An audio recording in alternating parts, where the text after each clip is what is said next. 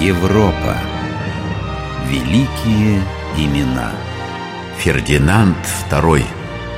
Король Кастилии и Арагона. Есть в наше время один государь, который кроме мира и верности никогда и ничего не проповедует. На деле же он и тому, и другому великий враг. И верно, храни он верность и мир, уже давно лишился бы и славы, и государства. Так итальянский мыслитель Николо Макиавелли охарактеризовал испанского короля Фердинанда II. Испания.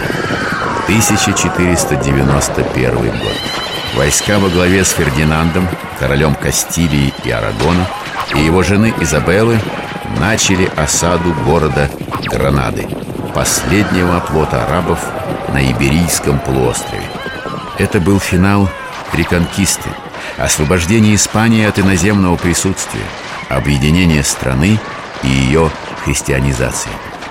Путь к осаде Гранады был долгим и непростым. Начало ему положила женитьба наследников двух престолов – Изабеллы Кастильской и Фердинанда Арагонского.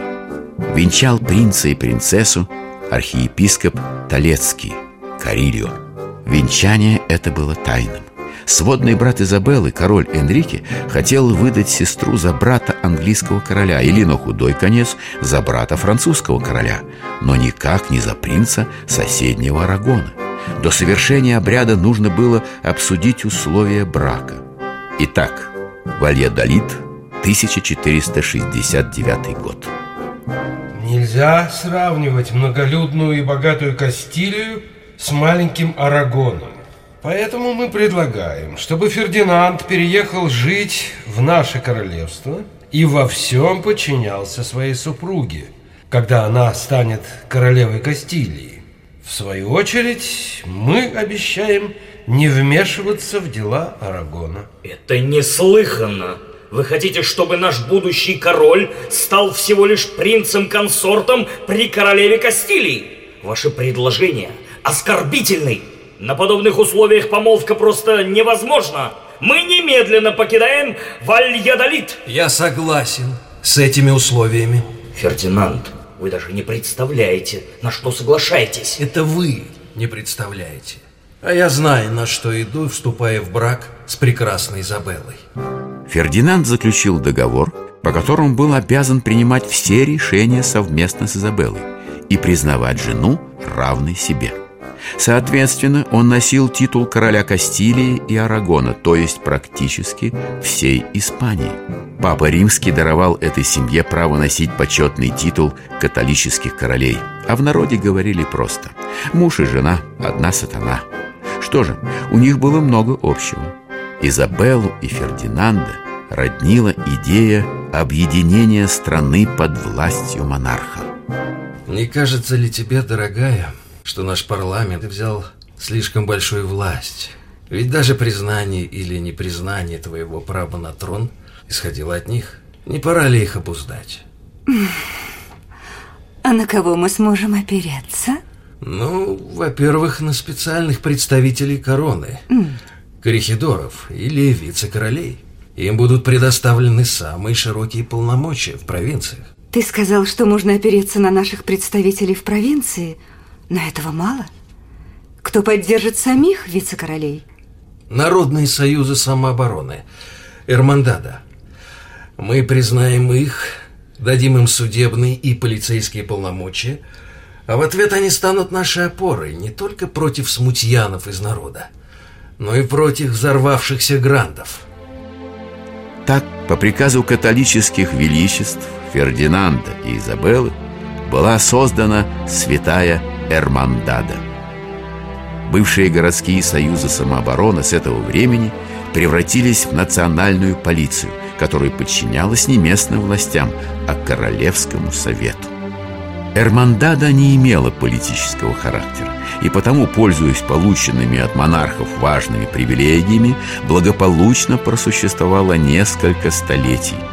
Не забыла чита монархов и о власти духовной – Давным-давно, 200 лет назад, в соседней Франции было сделано замечательное изобретение. Создана организация по расследованию отклонения от веры. Да, ее называют Инквизицией, я знаю. Но это во Франции. В Кастилии ее нет. Как и в Арагоне. Я думаю, нужно просить Папу Римского, чтобы он дал разрешение на введение Инквизиции и у нас, в Испании. Особый церковный суд католической церкви под названием «Инквизиция» был создан в 1215 году папой Иннокентием III. Церковный трибунал, которому было поручено обнаружение, наказание и предотвращение ересей, был учрежден в Южной Франции Григорием IX в 1229 году.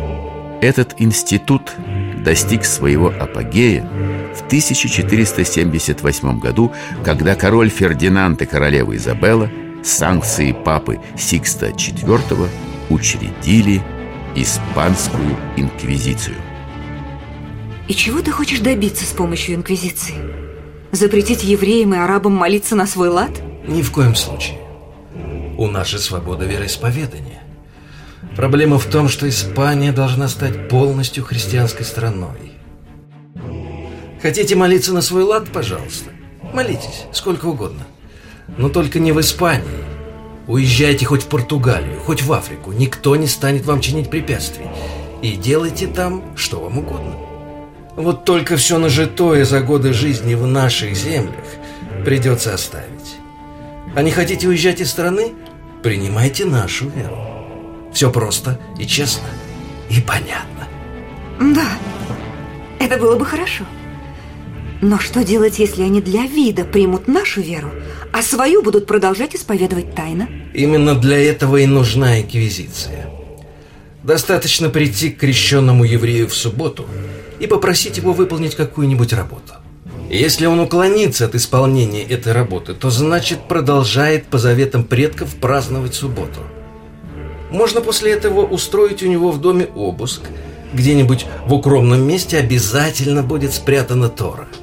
А за обман в делах веры наказание может быть только одно – очищающее пламя костра Святой Инквизиции. Уверяю тебя, перед лицом верной смерти эти мнимые христиане станут молиться на свой лад. Да, да-да-да, ты как всегда прав. В вопросах веры нужно проявить твердость. У меня даже есть подходящий кандидат на должность главного инквизитора. Это Томас Тарквимада. А как быть с темными? С маврами? С ними сложнее. Уже восемь веков длится реконкиста. Да и мы десять лет воюем с ними, правда, не безуспешно. Гранаду мы обязательно возьмем, в этом нет сомнения. Желающим уехать мешать не станем. Тем же, кто останется, пообещаем свободу, самоуправление и веры. И что потом? Нарушим свои же обещания? Никогда католические короли не станут нарушать данного ими слова. Но местная Армандада может нарушить наши указы. Не без нашего ведома, конечно. А уж Святая Инквизиция не станет церемониться с врагами христианской веры. Тех же, кто примет нашу веру, мы пощадим. А зачем нам нужны крещеные арабы? Мне горько об этом говорить, но они многое знают и умеют. Мавры – прекрасные строители и ювелиры. Они умеют добывать воду, лечить, торговать и просто, в отличие от наших крестьян, жить зажиточно, чисто и красиво. Но пришло, наконец, время ударить по этим умникам и умельцам изо всех сил. У стен Гранады – 1492 год. Последнее сражение с арабами перед сдачей города. Мы отрезали мавров от поставок продовольствия, но у них еще есть сады, дающие им спелые фрукты. Мы должны сжечь деревья, и тогда мавры начнут голодать. Вперед, воины Христовы!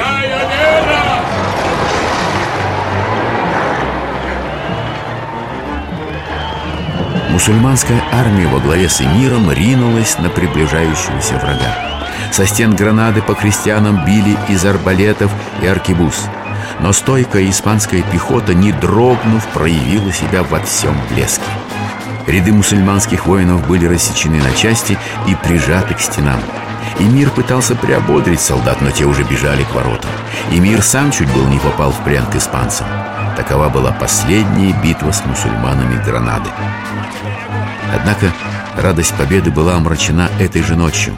В лагере испанцев начался страшный пожар. Пожар! Что горит? Вспыхнула палатка королевы! Это Мавры подожгли шатер Изабеллы! Я не знаю! Рубите подпорки! Валите палатки! Где, где королева? Ее Величество в безопасности! Узнали, по чьей вине вспыхнул пожар? Да! Служанка королевы поставила горящую свечу близко к пологу палатки! Дура! Со стен гранады И его приближенные с удивлением наблюдали за пожаром в стане противника. Они были уверены, что уж теперь-то осада будет снята. Но мавры ошибались. Король решил остаться у стен Гранады навсегда.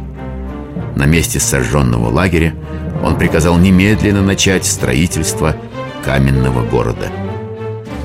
Дорогая, этот город я решил назвать в твою честь.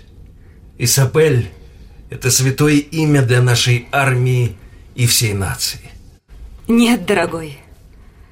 Нам не стоит забывать, ради чего мы пришли к стенам Гранады.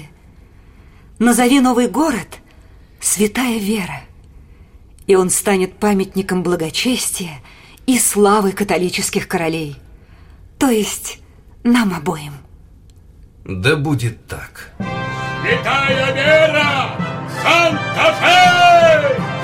Слава их католическим величествам! Фердинанду и Изабелле! Слава! Слава! Капитуляция была подписана 25 декабря 1492 года в цитадели Альгамбра. По этому документу все жители Гранады становились подданными католических королей Фердинанда и Изабеллы – Маврам оставляли все их имущество, свободу, вероисповедание и шариатский закон. Тем, кто захотел покинуть Испанию, обеспечивался свободный проезд до любого морского порта. А Эрмандада и Святая Инквизиция уже были готовы приступить к своим обязанностям. Конец войне. Гранада наша. Конец реконкисты. Вся испанская земля отныне под властью христианских королей. Правление Фердинанда и Изабеллы считают самым славным временем в истории страны, которую они сделали сильной и единой. Особенно важным был 1492 год. В это время пала Гранада и закончилась Реконкиста – в том же 1492 году Христофор Колумб открыл Америку. Он достиг острова Гаити и назвал его «маленькой Испанией» – Испаньолой. Королевство Кастилии и Арагона благодаря политике короля Фердинанда вступало в свой золотой век –